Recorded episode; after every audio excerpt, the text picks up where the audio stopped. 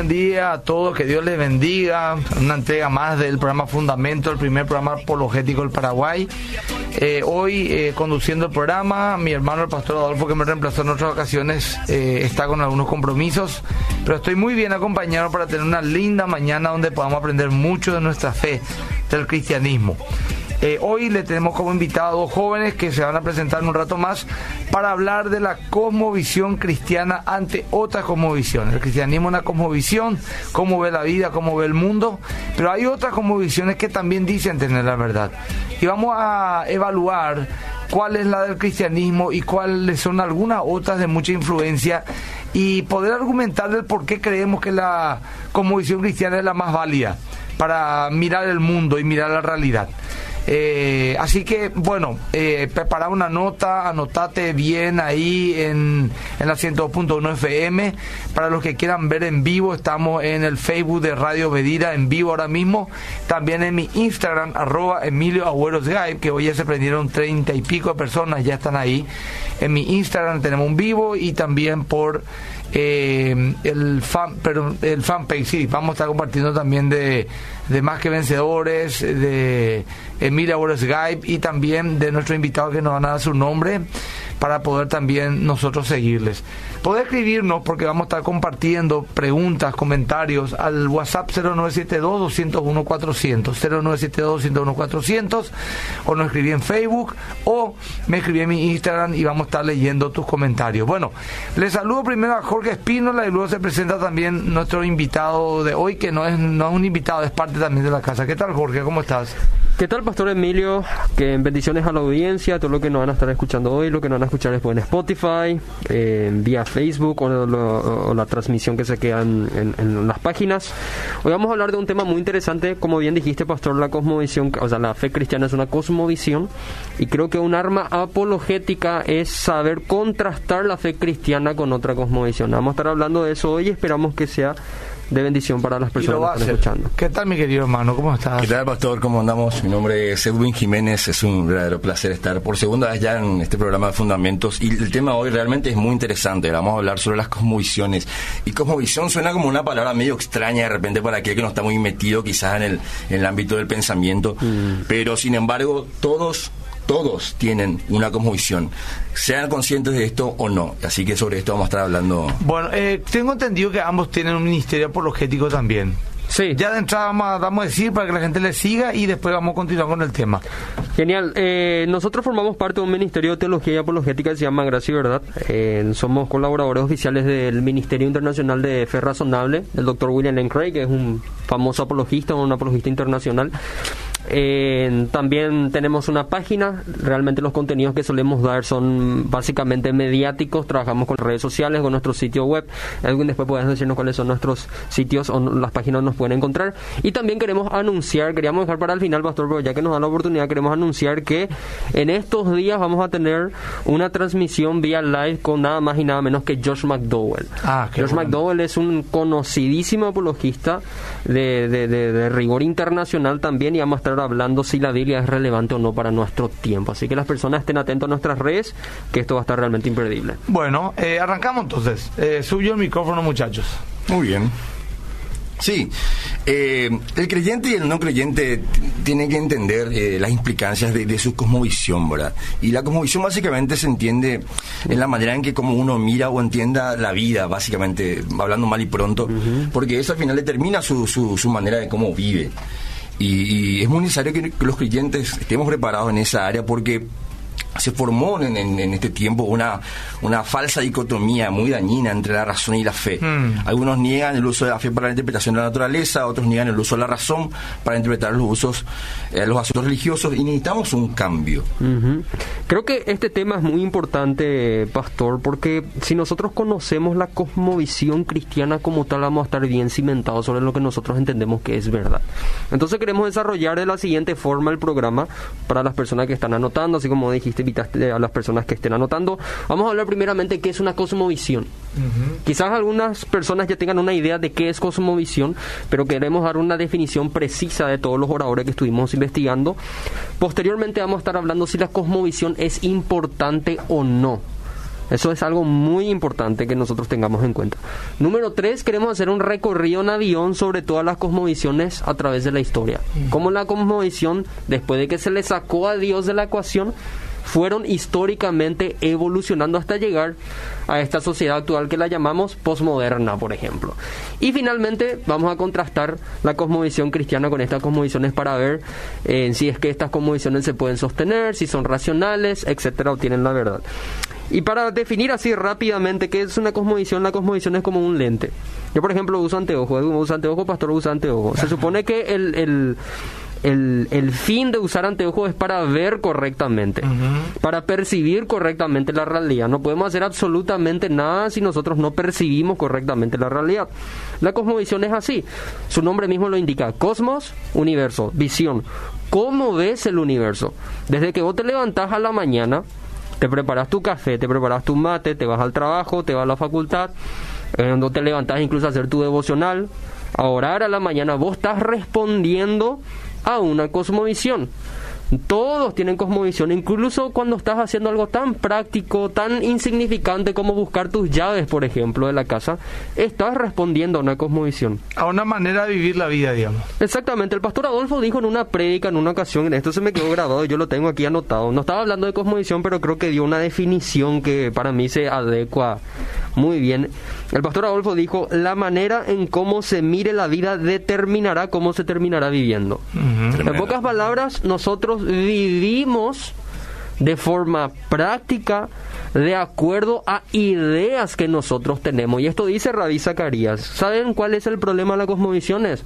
Que las personas no son conscientes que la tienen. Así mismo a veces, a veces yo, por ejemplo, ni siquiera me doy cuenta que tengo puesto mi anteojo. ¿eh? Lo mismo pasa con la cosmovisión. Sí, la Real Academia define cosmovisión como visión o concepto global del universo. Mm-hmm. Así define el, diccionario el, término cosmovisión, ¿verdad? Es un término bastante conocido en cuestiones antropológicas, mm-hmm. eh, porque responde a preguntas como quiénes somos, de dónde venimos, a dónde vamos, cuáles son las bases de nuestros valores. Así es. Eh, Rabí Zacarías, por ejemplo, enumera las preguntas que se tienen que hacer, eh, lo cual es la tarea de la cosmovisión responder. Estas preguntas son, ¿qué es la realidad? ¿Podemos percibir la realidad? ¿Quiénes somos nosotros? Ese es el sentido de identidad. ¿Qué sucede con la persona cuando muere? ¿Qué hay más allá? ¿Existe Dios? ¿Por qué es posible saber algo? ¿Cómo podemos distinguir entre el bien y el mal? ¿Cuál es el significado de la historia humana? ¿Por qué existimos? ¿Hacia dónde vamos? ¿Cuál es el propósito? Muchas personas han llegado a la depresión por no saber responder estas interrogantes. Y otras personas permanecen indiferentes porque ni siquiera se hacen estas preguntas. William Lane Craig, por ejemplo, cuenta que su testimonio se trató justamente de que cuando él estaba en la universidad, él se hizo estas preguntas y es así como él conoció la fe cristiana porque se dio cuenta que el cristianismo era la única eh, cosmovisión que responde coherentemente todas estas preguntas. Entonces la cosmovisión puede ser definida como un conjunto de presuposiciones que una persona tiene acerca de la vida. Presuposiciones quiere decir ideas que nosotros tenemos a priori antes de la experiencia, antes de hacer cualquier cosa, todos tenemos ideas. Y quiero presentar un libro de Arce Sproul que se llama Las ideas tienen consecuencias. Este pastor te recomiendo también. Es un libro. que había hablado mucho de Tremendo es un libro extraordinario. Eh, las ideas tienen consecuencias. Habla el doctor Sproul ahí de las cosmovisiones y cómo las filosofías han afectado a la sociedad. ¿En qué librería se puede encontrar? Solideo Gloria. Eh, tengo entendido que este libro no, no, no, no hay acá en Paraguay, pero la librería Solideo Gloria lo pueden buscar en Facebook.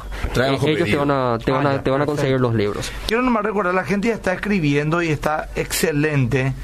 Eh, porque ya en 10 minutos empiezo a leer un mensaje. Ya le saludo acá a alguien que dice buen día para todos. En el Instagram también transmití. Estoy en el Instagram ahora mismo, tengo entendido, sí, estoy en Instagram. Mm. Estamos en vivo con 51 personas que están mirando ahora mismo. Bueno, en 10 minutos estamos leyendo ya en el 0972-201-400 y también en mi Instagram los mensajes que envíen. Continuamos. Sí, los teístas cristianos no somos los, únicos en, poseer un sistema de creencias. Todo el mundo todo el mundo. Todos creen. Tienen un sistema de creencias y convicciones. y para esto no se necesita tener necesariamente un nivel intelectual, como si se tratase de un asunto académico o de nivel superior, sino que se refiere a algo innato del ser humano. El, el, por, por decirlo de una forma, todos tienen cosmovisiones porque naturalmente todos buscamos responder a estas preguntas básicas de nuestra existencia. Y no necesariamente responder verbalmente. Claro. Quizá no te pones a responder verbalmente, pero cuando vivís lo estás respondiendo. Claro. Cuando una persona hace lo que hace, está respondiendo. Quizás vos no, ni siquiera tenías idea que existía la palabra cosmovisión, pero vos tenés una cosmovisión. Eso dice Rabbi Zacarías. Y creo que es importante, por justamente lo que dice el pastor Adolfo, y creo que acá podemos responder si es importante o no tener una cosmovisión. Es importante, primero, luego, porque determina tu vida. Si vos no sabes quién sos, si vos no sabes de dónde venís, si vos no sabes hacia dónde vas, si vos ni siquiera sabes cómo distinguir entre el bien y el mal, ahora que está tan de moda la revolución social, la lucha social, etcétera, las personas quejándose en Facebook sobre injusticia, etcétera. Si vos no sabes por qué crees, por qué estableces esta diferencia entre bien y el mal, no tiene sentido, vivís en una incoherencia total. Esa es una importancia que la cosmovisión tiene, que la cosmovisión baña, por así decir, la historia humana. Número dos, es importante porque la cosmovisión forma sociedades. Forma sociedades. En el libro justamente el doctor Sproul, donde habla de que las ideas tienen consecuencias, el doctor Sproul dice que hay personas que viven en base a filosofías de pensadores que ellos ni siquiera conocieron. Estos filósofos a través de la historia han impactado tanto la cultura que han formado pensamientos en las sociedades y eso posteriormente se vuelve cultural. Ahora, por ejemplo, con la lucha feminista, el tema de la ideología de género, el despreciar a la religión, el creer que el cristianismo es irracional, que los pastores le interesa el diezmo, que la iglesia es un lugar de inmoralidad, eh, de injusticia, de mentiras, de malos negocios, etcétera. Todo eso responde a una cosmovisión que un pensador en algún momento dado puso las bases y sobre esa base se fueron construyendo. Nadie de lo que nos están escuchando son dueños de sus ideas.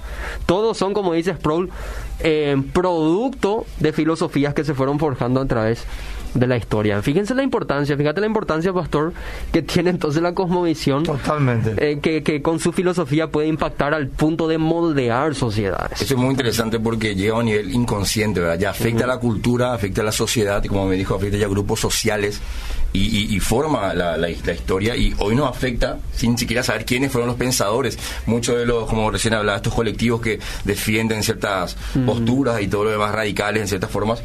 aun cuando uno le empieza a preguntar de dónde sacan sus, sus pensamientos o, o quiénes son sus influyentes, no tiene ni idea. Pero sin embargo, todo lo que ellos están diciendo, lo que ellos están opinando, alguien ya lo No dijo. solamente no tienen idea, sino que tampoco la han contrastado de repente, ¿verdad? Por supuesto, no Porque no uno lo han puesto a prueba. Sí, ¿quién, ¿quién, por ejemplo, por qué crees lo que crees? Le dijo una, una chica muy jovencita, ella y muy fanatizada a favor del feminismo, como se entiende hoy. Mm. Y me dijo, no, me parece nomás que es muy cierto, la mujer fue oprimida, que esto, que aquello. Y dijo unas cuantas verdades también, ¿verdad? Pero le dije, ¿pero de dónde vos quitas eso? ¿Quién, ¿Quién te enseñó eso, verdad?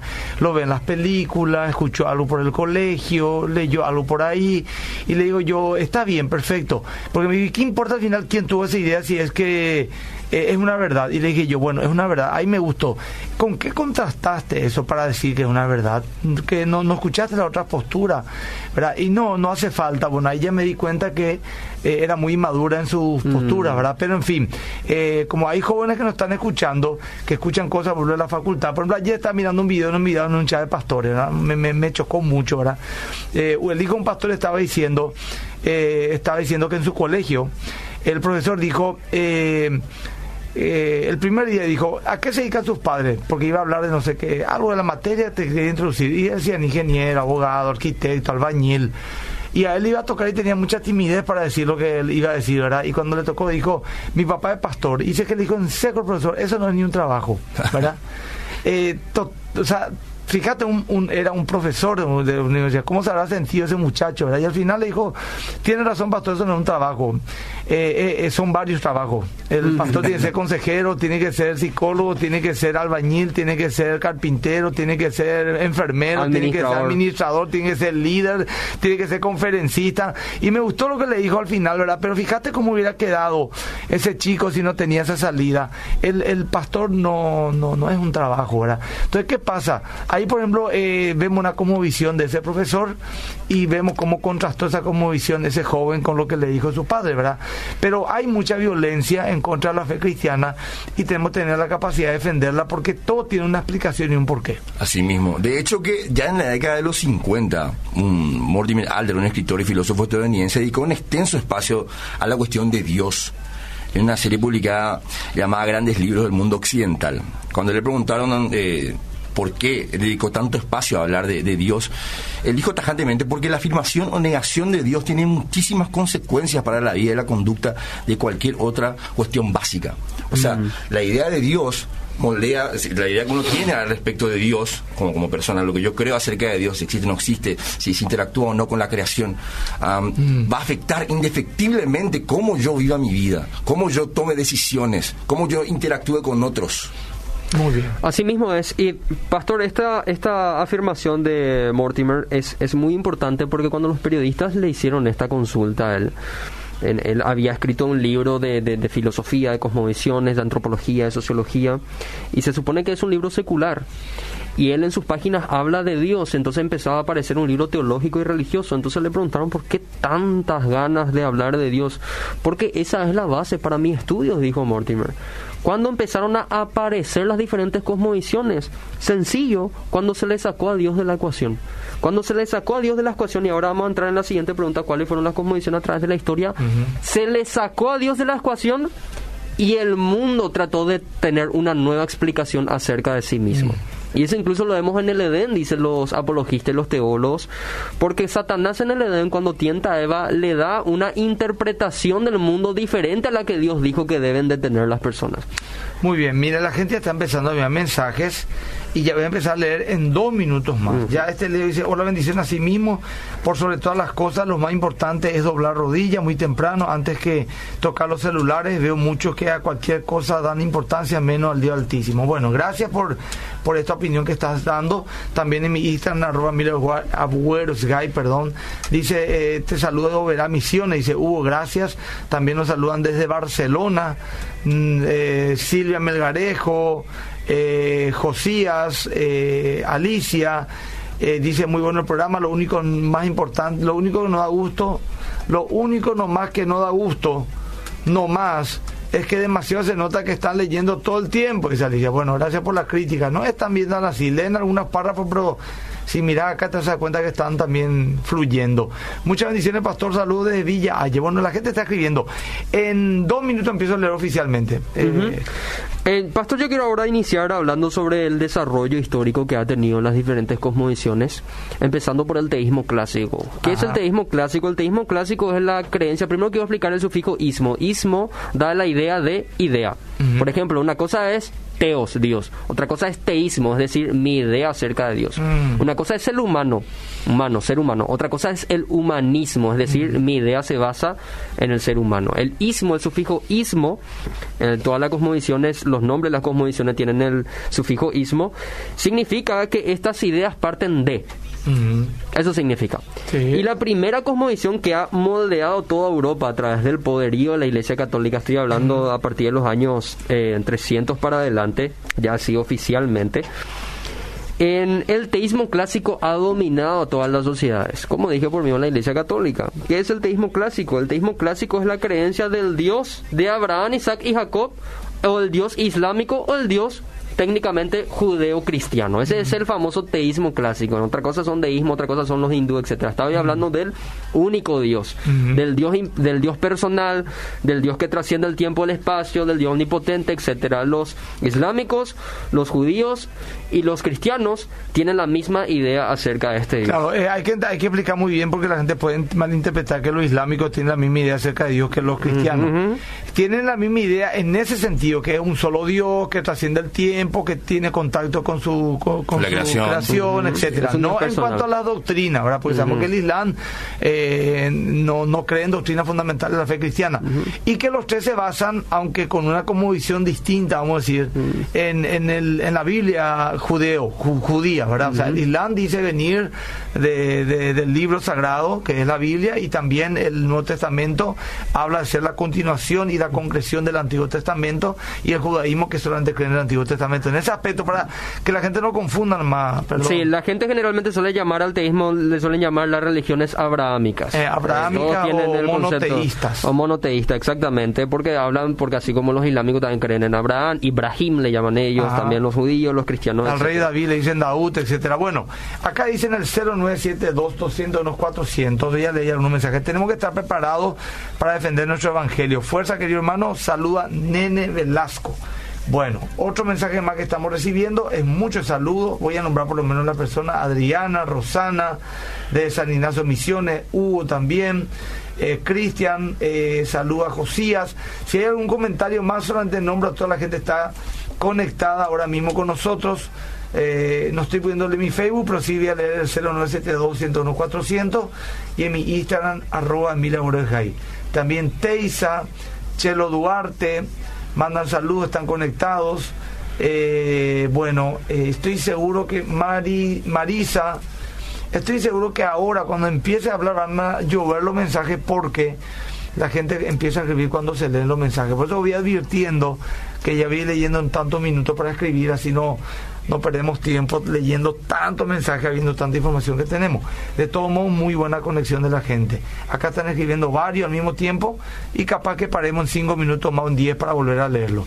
Sí, en, como dije, la, la, cosmovisión que ha dominado, que ha sido la base de toda la sociedad, es el teísmo clásico. El teísmo clásico sostiene eh, como consecuencia que el hombre es creado por Dios, por lo tanto haya su valor en él.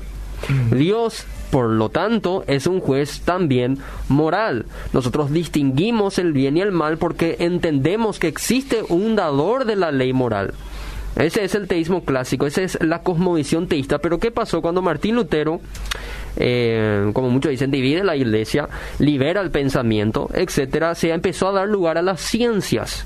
La ciencia, la revolución científica empezó a tomar paso de a poco y con Martín Lutero eso llega a su punto clímax. Ahí es donde eh, al fin la Iglesia Católica se empieza a apagar, eh, las sociedades empiezan a salir del llamado oscurantismo, el hombre empieza a hacer más caso a la ciencia, ahora sí pueden leer, no solamente leer algo, sino leer acerca de filosofías, leer acerca de ciencia, etcétera. Entonces empezó a dar lugar de a poco a lo que se conoce como el deísmo. Del teísmo con el tiempo se derivó o se degradó al deísmo. Asimismo, o sea, mientras que el teísmo eh, hace un énfasis en, la existencia de un Dios personal, de, un Dios cercano, eh, el deísmo básicamente lo que dice es que Dios eh, creó y después se fue. O sea, es un Dios ausente. Habla de un universo mecánico que ya funciona con casi como un, reloj que se puso en marcha y después Dios dejó de interactuar con él. Eso es lo que básicamente dice el deísmo. ¿Y sabe por qué ocurrió esto, pastor? Sencillo es, cambiaron la norma de autoridad para interpretar el universo. Dejó de ser la Biblia y ahora fue meramente la razón humana y las ciencias. Los hombres en aquel entonces empezaban a decir, la única forma factible que podemos conocer a Dios ya no es más a través de su revelación especial a ella. Ahora nosotros podemos conocer a Dios a través del universo.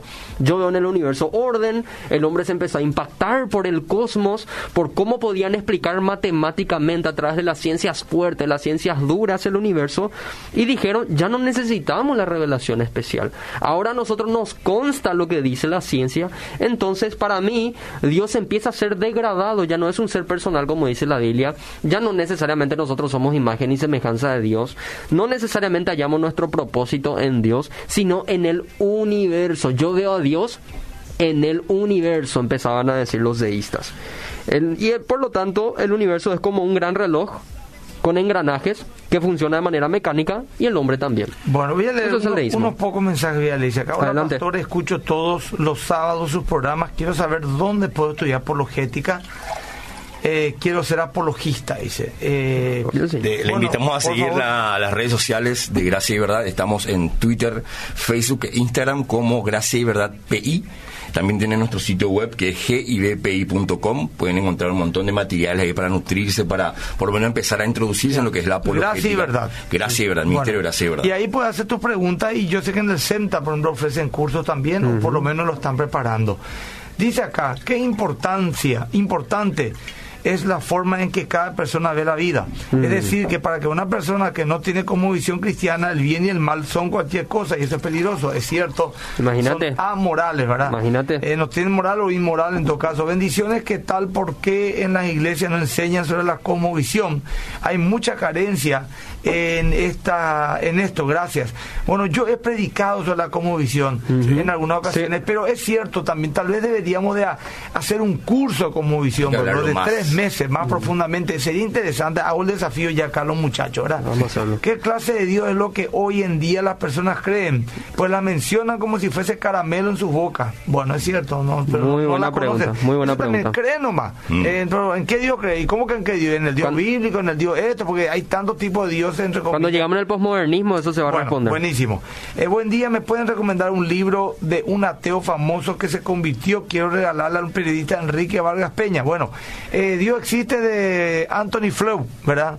Lee Strobel. F-L-E-W. Ujú. Dios existe, ¿verdad? Lee Strobel también fue ateo y se, se convirtió Lee en Strobel también. Bueno, ahí te, te, te, te respondimos. Antonio Flu, por ejemplo, es deísta eh, lo- y, y, y Strobel es deísta, sí.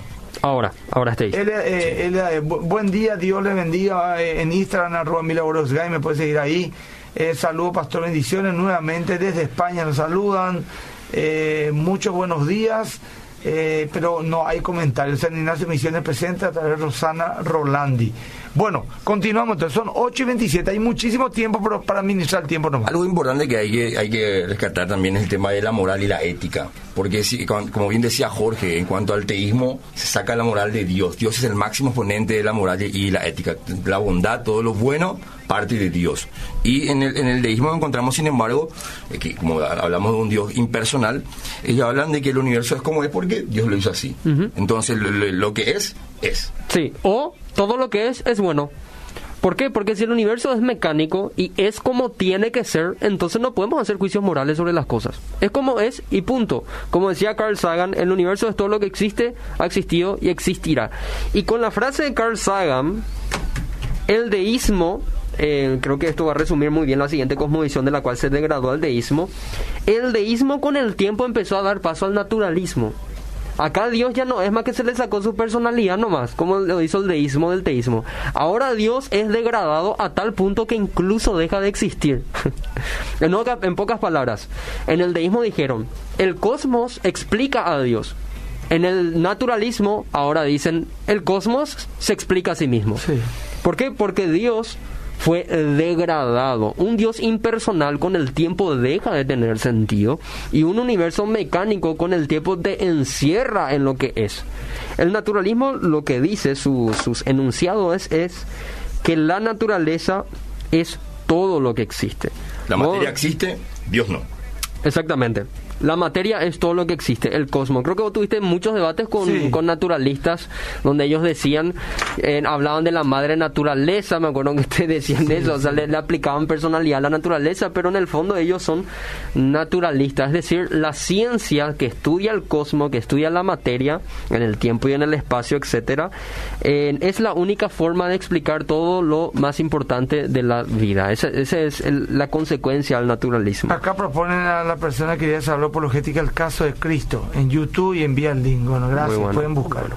El, el naturalismo dice que el cosmos se mantiene básicamente por la, la- la- el funcionamiento natural de las leyes de la causa y el efecto.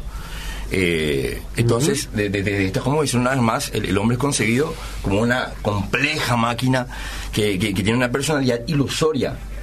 O sea, no tiene una conciencia real. Richard Dawkins hablaba de que el ser humano baila al son de su ADN. O sea, va- hace lo que le dicta su, su ADN. No tiene realmente un- una conciencia, porque es materia. Sí. Exactamente, en pocas Tiene palabras. voluntad propia, no actúa instintivamente en base a lo que sus dictadores genes le, le- le- le dicen. El gen egoísta se llamaba, creo, un libro donde se quitan muchas de esas ideas.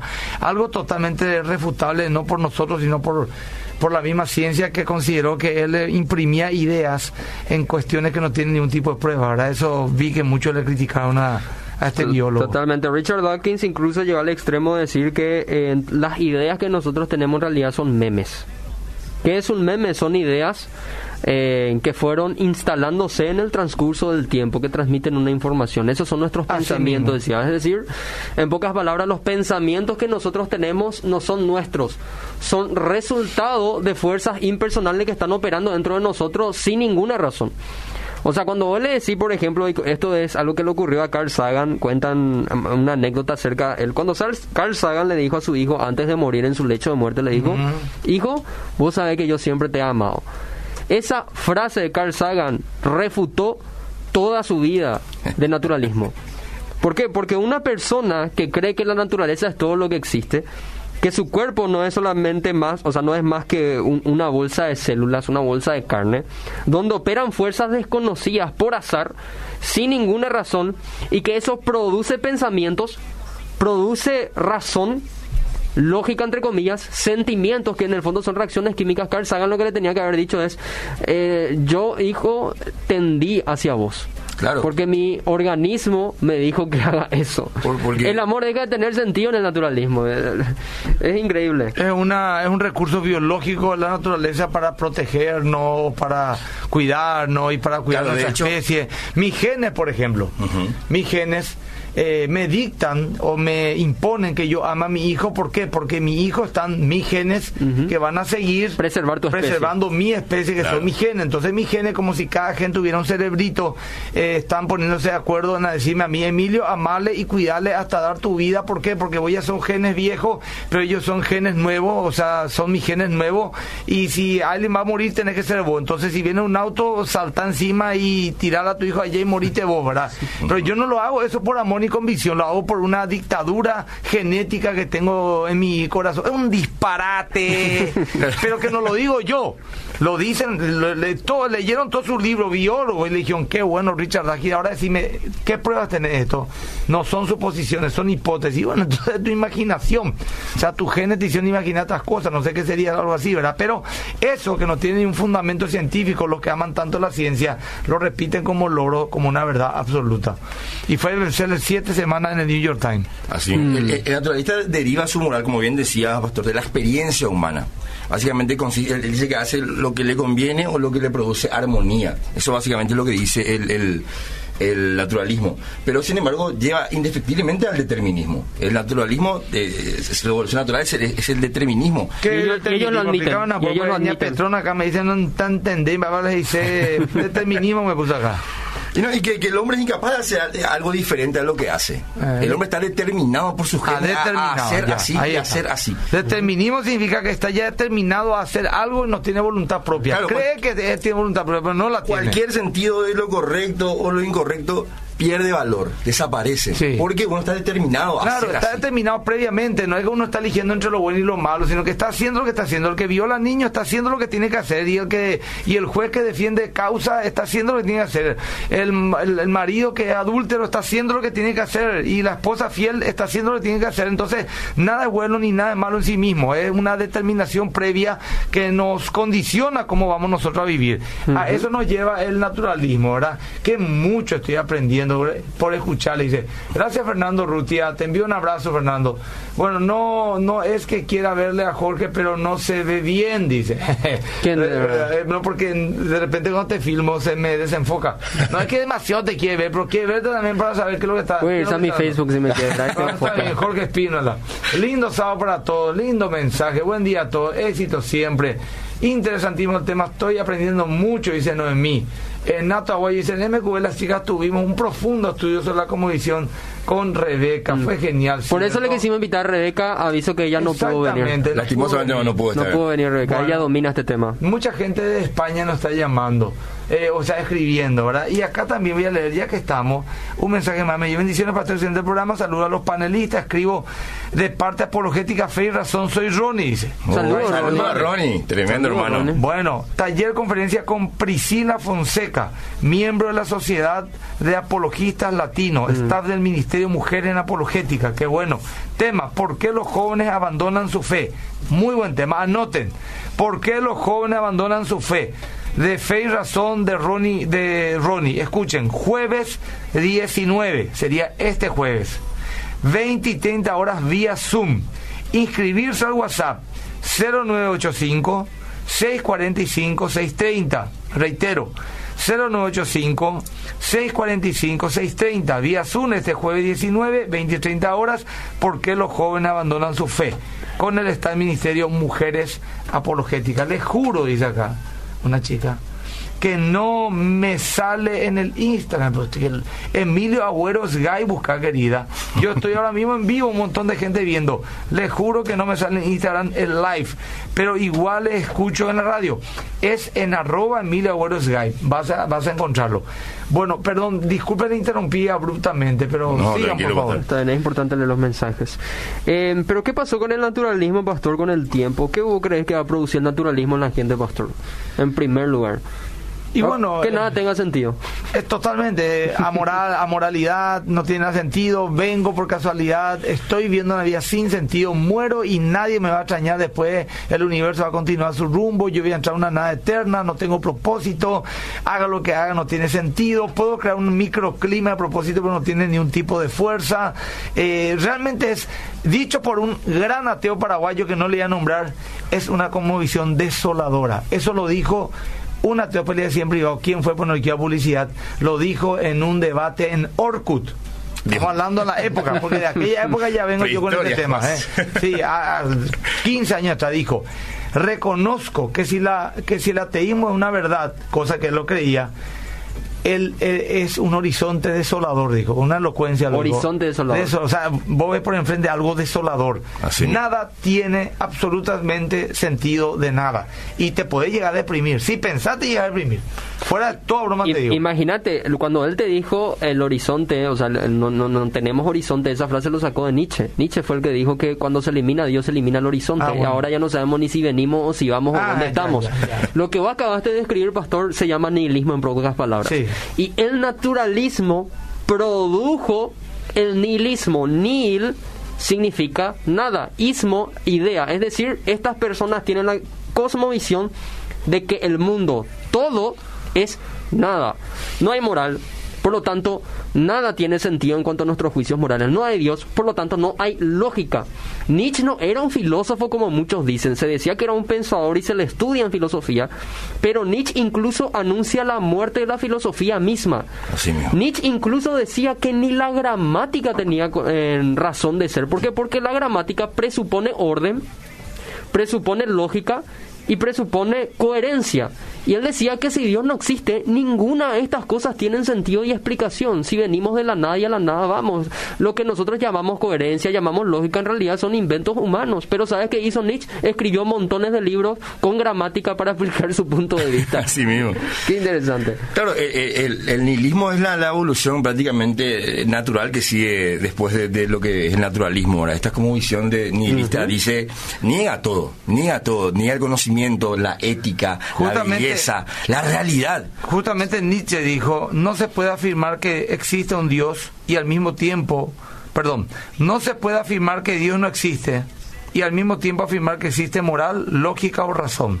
O sea, si yo soy ateo, no me atrevo a decir existe la moral, existe la lógica y existe la razón. Eso lo dijo Nietzsche, un papa, un dios. Claro, dicen porque nada tiene, nada tiene sentido. Es que, pastor, esta crítica de Nietzsche, la filosofía de Nietzsche no era casi una crítica para la religión cristiana de su tiempo. Él estaba criticando a los ateos de su tiempo. Nietzsche fue un gran crítico del ateísmo porque le decía, ustedes que no creen en Dios siguen viviendo como si fuese que existía. ¿Sabes quién habla mucho de Nietzsche? La otra estoy escuchando dos mensajes muy profundos. Es también para leer, de, escuchar de una. Yo por lo menos mm. que, soy medio limitado, dos veces tengo que escuchar la misma prédica para entender inclusive lo tipeo, que Rabí Zacarías habla mucho de, mm. Nietzsche y de su visión. La, en, en eh, ¿Cómo se llama este eh, Evox. En Evox yo le escucho a Rabí Zacarías. Ahora para que la gente sepa, buscar a Rabí Zacarías en Evox y ya vas a encontrar el ateísmo. Es muy interesante la comisión. Ahora, uno mensaje más nomás por la gente está creyendo a full. Los días que estamos viviendo son muy parecidos a los mil años de oscurantismo. El Señor Dios está prácticamente siendo olvidado o reemplazado con filosofía hueca. Solamente que la diferencia está en que antes el oscurantismo fue opacado por la religiosidad y ahora es opacado por la supuestamente eh, llamada ciencia, ¿verdad? Eh, y no me refiero a ciencia a la química, a la física, sino a la falsamente llamada ciencia, eh, a la filosofía, a la filosofía que argumenta que Dios no existe. Mm. Alfonso le saluda Departamento Cordillera. Ahora están lloviendo los mensajes. hola, bendiciones, pastor, te admiro como persona, más la inteligencia que Dios te dio. Bueno, disculpen, leí sin darme cuenta, no, no quisiera leer un mensaje así hacia mí porque es una falsa percepción, hablando de percepción. Fuerza, ánimo, y siempre así. Gracias, querida. Desde Itapúa nos escribe. Excelente programa, como siempre. Dios le siga utilizando siempre. Eh, que necesariamente un cristiano en este tiempo debe conocer, ¿cierto? Estamos hablando de cosas que necesariamente debe conocer. Francis Collins, describe otro, el padre del genoma humano, confesó que el descubrimiento del genoma le permitió vislumbrar a Dios. De hecho, es creador de una fundación que se ha comprometido a promover una armonía entre la teología y la ciencia. Estamos hablando de Francis Collins, uno de los mayores biólogos vivos padre de la, de la, del genoma humano, el que descubrió todo este tema de, del mapa del, del ADN, y es cristiano, norteamericano, es cristiano es. Bueno, eh, desde Itapúa saluda a otro. Bendiciones, pastor. Con mi hija nos hicimos, nos hicimos una pregunta. ¿Por qué creemos en Dios? ¿Tiene alguna respuesta corta y rápida? Con cierta lógica para el mundo secular. Qué buena pregunta. No sé, nomás si una respuesta así, ¡pum! pues yo tengo una prédica porque creemos en Dios, pero está basado en la palabra de Dios. Amén. En pocas palabras se le podría decir que creemos en Dios porque Él se nos ha revelado a nosotros. Y se reveló a tu vida primero de forma natural y se reveló de, forma especial. Y de forma especial a través de Cristo. Mira, querida, eh, ¿por qué creemos en Dios? Busca poco, hay muchas respuestas muy interesantes. Eh, buscar la revista Caría, fe razonable, no hay una respuesta querida así de dos líneas, no hay. Tu, tu hija y vos van a tener que quemar un poco pestañas leyendo porque no hay una respuesta sencilla, pero sí hay una respuesta profunda. Bueno, eh, nos quedan 15 minutos, 18 minutos, así que podemos seguir avanzando. Yo quiero cerrar nomás el nihilismo con un pensamiento que había expresado Charles Darwin. Siempre surge, decía él, siempre surge la terrible duda de si las convicciones de la mente humana que se ha desarrollado a partir de la mente de animales inferiores tienen realmente valor o son dignas de confianza. ¿Podría alguien confiar en la convicción de la mente de un simio? Si es que hay en ella convicciones. La levadura del nihilismo en las palabras de Charles Darwin, un naturalista. Charles Darwin dice, siempre surge la terrible duda de si las convicciones de la mente humana que mm. se ha desarrollado a partir de la mente de animales inferiores tienen realmente valor o son dignas de confianza. ¿Podría alguien confiar en la convicción de la mente de un simio? Mm. si es que hay en ella convicciones. nosotros somos un simio, un paso más allá nomás para los naturalistas, así que qué tan seguro pueden estar todo lo que dicen. Pero totalmente, y Nietzsche fue muy influenciado por el, el, darwinismo de su tiempo, y, creo que tiene mucha razón Darwin. Darwin incluso llegaba a decir que cuando vos te airas, cuando una persona se enoja, suele apretar los dientes. ¿Por qué aprieta los dientes? Y porque antes eh, mordíamos. ¿Entendés? O sea, son de impulso así que están en nosotros que nosotros no sabemos ni cómo vino ni por qué está ahí, pero está ahí de forma bueno, natural. Pablo también habló que tenemos un cuerpo animal, así que tenemos también características de, un animal porque tenemos un cuerpo, ¿verdad? Tenemos ojo, comemos, bebemos. Somos seres físicos. Somos seres físicos. Eh, sin duda alguna eh, respondemos también a algunos que otros impulsos naturales, debía decir, ¿verdad? No, no me extraña, ¿verdad? Ahora, Darwin aplicaba esto a todas las características humanas. Claro, no, él decía lo que, que, es así y no hay todavía el eslabón perdido, el famoso eslabón perdido, todavía no apareció. ¿Y cuál es el eslabón perdido? Y que justamente este mismo ateo, que le voy a decir quién es después, había dicho, cuando debato con un teísta, y me pregunta en qué momento una especie se convirtió en otra especie, es como que me meta el dedo en la llaga y lo revuelva ahí adentro porque no hay todavía. El día que hay un eslabón habrá cadena. Mientras no haya eslabón no hay cadena. Y el eslabón, ¿en qué momento un dinosaurio se convirtió en otra especie, en una gallina? ¿En qué momento una eh, un pez se convirtió en un en una ¿cómo se dice? Eh, no, el, siguiente paso cuál fue el este el teyú Tipo eh, lagarto. El lagarto. ¿En qué momento? Pues el lagarto no es un pez. ¿En qué momento? Ese es el famoso eslabón. Cambio de género. Y ahora ya hay una nueva teoría que hablan de que no hubo un cambio así, un eslabón, que fue un proceso de millones de años, de pequeños cambios, bla, bla, bla, y te dan una vuelta, mira, una superchería brutal, porque para mí el- la nueva teoría evolutiva se convirtió en una religión sin duda alguna. Una superchería. Algunos Una dicen eso. punta a punta. Totalmente. Que es un gran negocio también, ¿eh? Sí. Y Dapskin lo vive muy bien. Podemos pasar sí, justamente hablando de Dawkins, podemos pasar directamente al, al posmodernismo ya. Sí, incluso podemos nos quedan 15 minutos. sí, un esfuerzo rápido lo que es el existencialismo, pastor, eh, y, y después vamos al- rápidamente al, al, al posmodernismo para ver en qué estamos metidos actualmente. Si Eh, alguien está deprimido, quiero advertirle que ahora, no sé qué hace así el existencialismo, pero si está un poquito deprimido, apague un ratito y en cinco minutos encienda la radio, se va a deprimir en serio. Porque es una convicción absolutamente nefasta. Nefasta, Sin ningún tipo de esperanza. Y es coherente con el nihilismo, Es- es pastor. claro, por eso exactamente. el existencialismo es el producto del nihilismo. Trae, ve cómo estamos hablando de una degradación paulatina. Y Sartre era, que fue uno de los grandes promotores del existencialismo, porque no es que él lo creó, él también tomó ideas de otros. Él había dicho de que eh, la vida es una broma pesada y de que no tendríamos más que tener hijos para no seguirle la broma a esta a esta vida que era pesada. Y él lo cumplió, él nunca tuvo hijos. O sea, a ese punto llegó su conmovisión, a decir, no tengo que tener hijos porque traerle un hijo al mundo es traerle una desgracia, no vale la pena hacerlo. Y le seguimos la corriente a esta vida pesada, esta broma pesada, perdón. Bueno, continuamos. Absoluta. Y eso es el existencialismo, pastor. El nihilismo que te va a producir emocionalmente. Depresión. Te vas a preguntar por qué estoy viviendo entonces, por qué estoy existiendo. Entonces, el existencialismo es el esfuerzo de la filosofía por intentar buscar un propósito o un significado para el ser humano luego de que Dios ya fue sacado del edificio. ¿Y qué fue lo que pasó? Eh, lo habla muy bien Jean-Paul Sartre en su libro A Puerta Cerrada, se llama un libro. Ahí si, si querés deprimirte, a la enésima potencia te a deprimir si lees el libro A Puerta Cerrada. Jean-Paul Sartre dijo, en tratando de buscar el sentido a la vida, dijo, bueno, sigamos con esto, porque nada tiene sentido. Voltaire decía que si Dios no existiese había que inventarlo. Es una Y él era necesidad. ateo. Es una necesidad. Y era ateo. Y después también dijo justamente Russell, dice, a no ser que demos por hecho la existencia de algún Dios, él era ateo, la vida del hombre carece de sentido.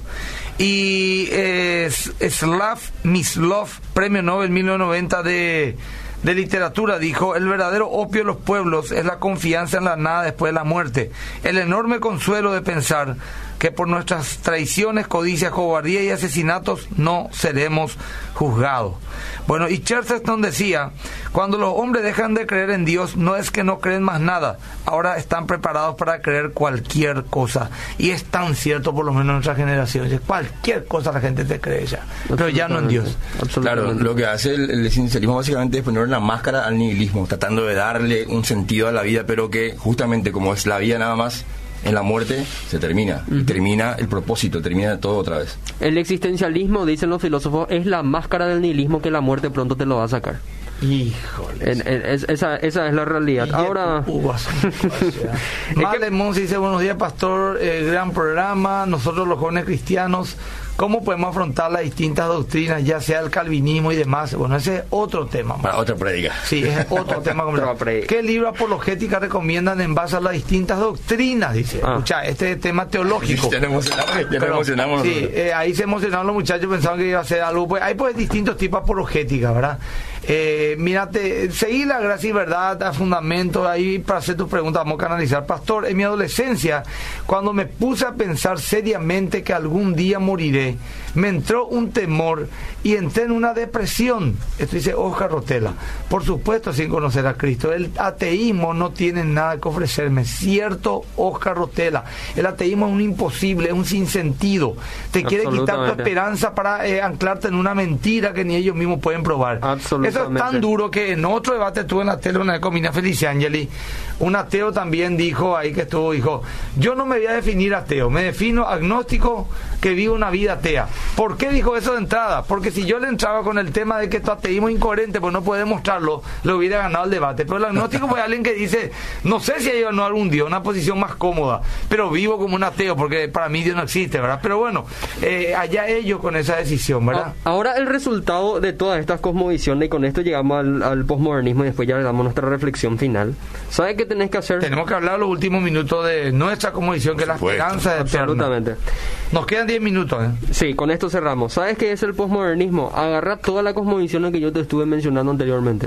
Sí. Mete en una licuadora licua bien y lo que te sale, eso es el posmodernismo. Es el posmodernismo, así mismo, bien definido. Eh, eh, en pocas palabras eso. Ahora, el posmodernismo eh, técnicamente es el resultado del modernismo, donde las personas confiaban en la ciencia, confiaban en la razón.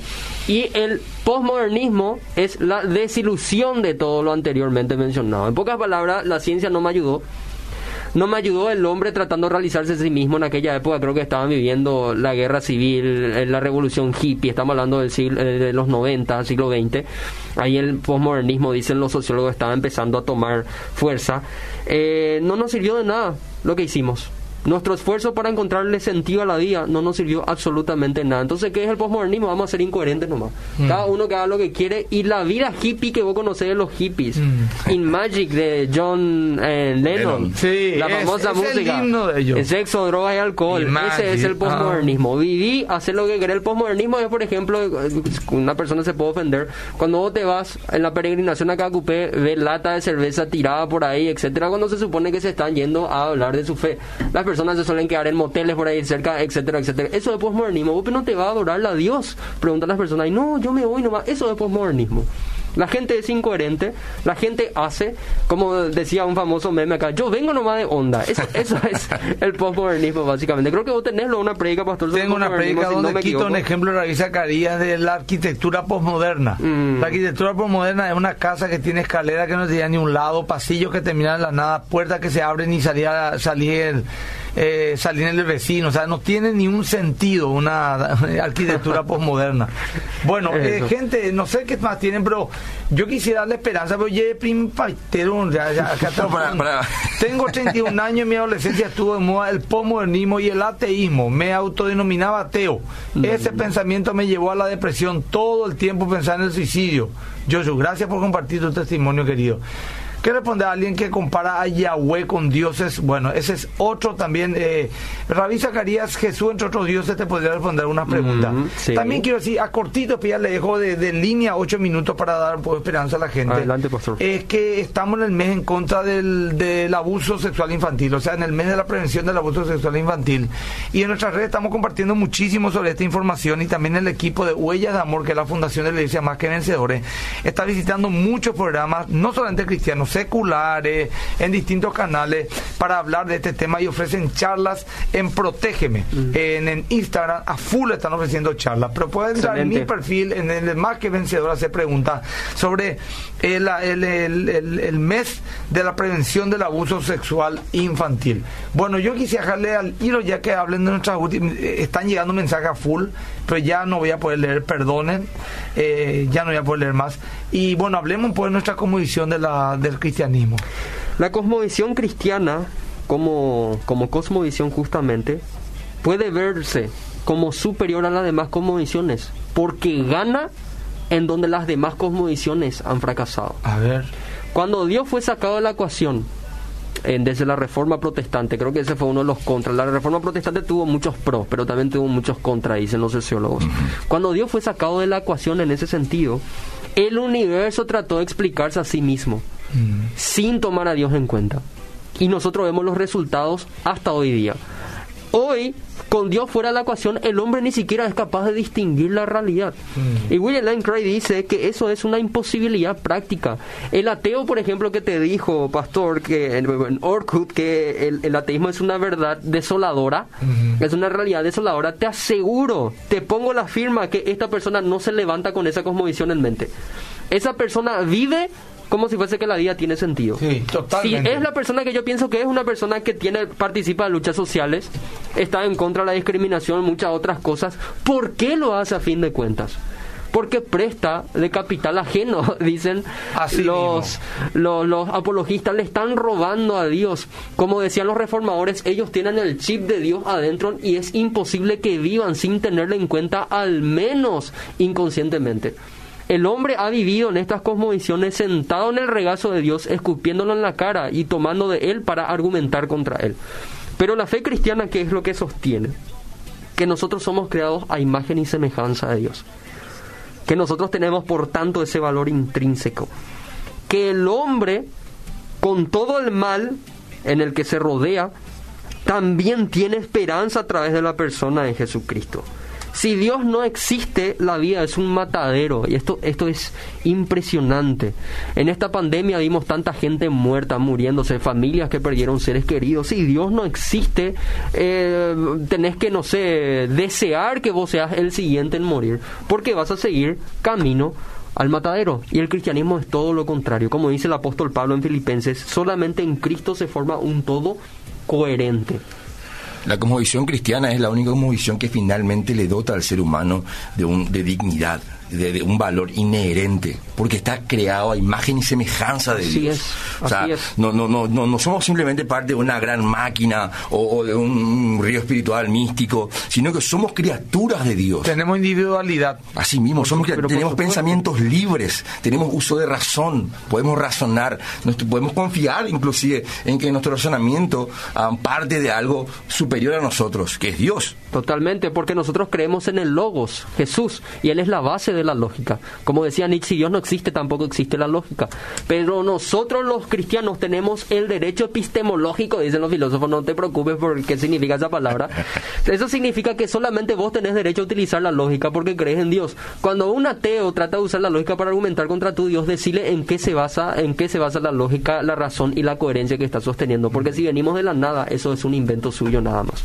El cristianismo es el único enfoque que no se destruye a sí mismo. Totalmente. A ver, qué interesante. Se sostiene por eh, por, por, justamente porque explica todas las cosas a través de la existencia de Dios. Si Dios existe, la coherencia existe, la moralidad objetiva existe, el significado de la vida del hombre es factible, es una realidad, el hombre tiene esperanza, el hombre puede vivir consecuentemente, eh, el hombre responde a la revelación de Dios a través de la iglesia, por ejemplo, que obra en, a favor del reino y muchísimas otras cosas que las otras conmovisiones no tienen.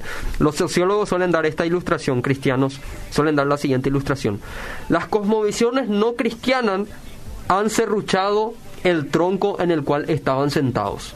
Ellos estaban sentados sobre un tronco y ellos estaban serruchando ese tronco con persistencia con tal de eliminar a Dios sin darse cuenta que ellos también cayeron cuando cae el tronco. Como decía Nietzsche, Dios ha muerto, nosotros hemos muerto con él. William Lane Craig también decía, cuando Dios muere, muere todas las cosas. Eso es lo que pasa cuando le sacamos a Dios de la ecuación. Eh, tenemos, Así de superior es la cosmovisión cristiana. Tenemos dos minutos más. Eh, si terminaron, chicos, quieren dar una última información de dónde encontrarla, etcétera, y yo en un minuto voy a decir algo. Sí, eh, me encantaría que nos sigan si quieren seguir conociendo más acerca de, contenidos apologéticos, teológicos y reflexiones también sobre temas de actualidad. Pueden seguirnos en las redes sociales Gracia y Verdad. Estamos como Gracia y Verdad PI en Facebook, en Instagram y en Twitter. También pueden ver visitar nuestro sitio web gibpi.com. Otra cosa pastor, y con esto termino yo. Eh, tenemos el sueño del próximo año abrir una especie de seminario para enseñarles sistemáticamente apologética a las personas que quieran eh, formarse en esta Bueno, vamos que a les bendiga. anunciado un fundamento. Vuelvo a insistir con la invitación de Ronnie de Fe y Razón. Este jueves, 20 y 30 horas, vía Zoom, este jueves 19 podemos van a hablar del tema por qué los jóvenes abandonan su fe del Estado del Ministerio de Mujeres Apologética inscribirse al WhatsApp 095-645-630. 095-645-630. Mañana es la prédica de la Iglesia Más que Vencedores en vivo. Estaremos por. Eh, en, en, vivo estaremos en nuestras redes sociales, en Facebook, mm. y el pastor Adolfo Abuelo estará predicando eh, desde el canal 13 con su prédica eh, que dio el domingo pasado. Bueno, gente, eh, yo quiero ahora decirles a ustedes, ¿verdad? Que la conmoción. Mañana mi prega se llama, así es largo el título, pero voy a darlo. Cuando no tienes más nada que solo fe, y aún esta te está faltando. Así va a ser el mensaje de mañana. En tiempos difíciles quiero alentarle a la gente a, tener, a mantener firme su fe. Termino en 20 segundos. La convicción cristiana es que Dios creó al hombre perfecto. Este pecó el pecado pasó de uno a otro hasta tomar a toda la raza humana. Mm. Estamos separados de Dios. Cristo nos buscó para reconciliarnos con Dios y Él vino a morir en una cruz. Y todo aquel que en Él creyere será salvo. Y todo aquel que abrazase la fe en Él será justificado delante de Dios. Hoy es tu oportunidad de hacerlo, no mañana. Donde vos decías al Señor Jesús, perdona mis pecados, reconozco que he sido rebelde a Dios y te acepto como mi Señor y Salvador. Señor y Salvador. De una manera sencilla pero muy espiritual te transmito la conmovisión cristiana y la fe en Él. Que Dios te bendiga y nos vemos el próximo sábado a las 8 de la mañana por Fundamentos.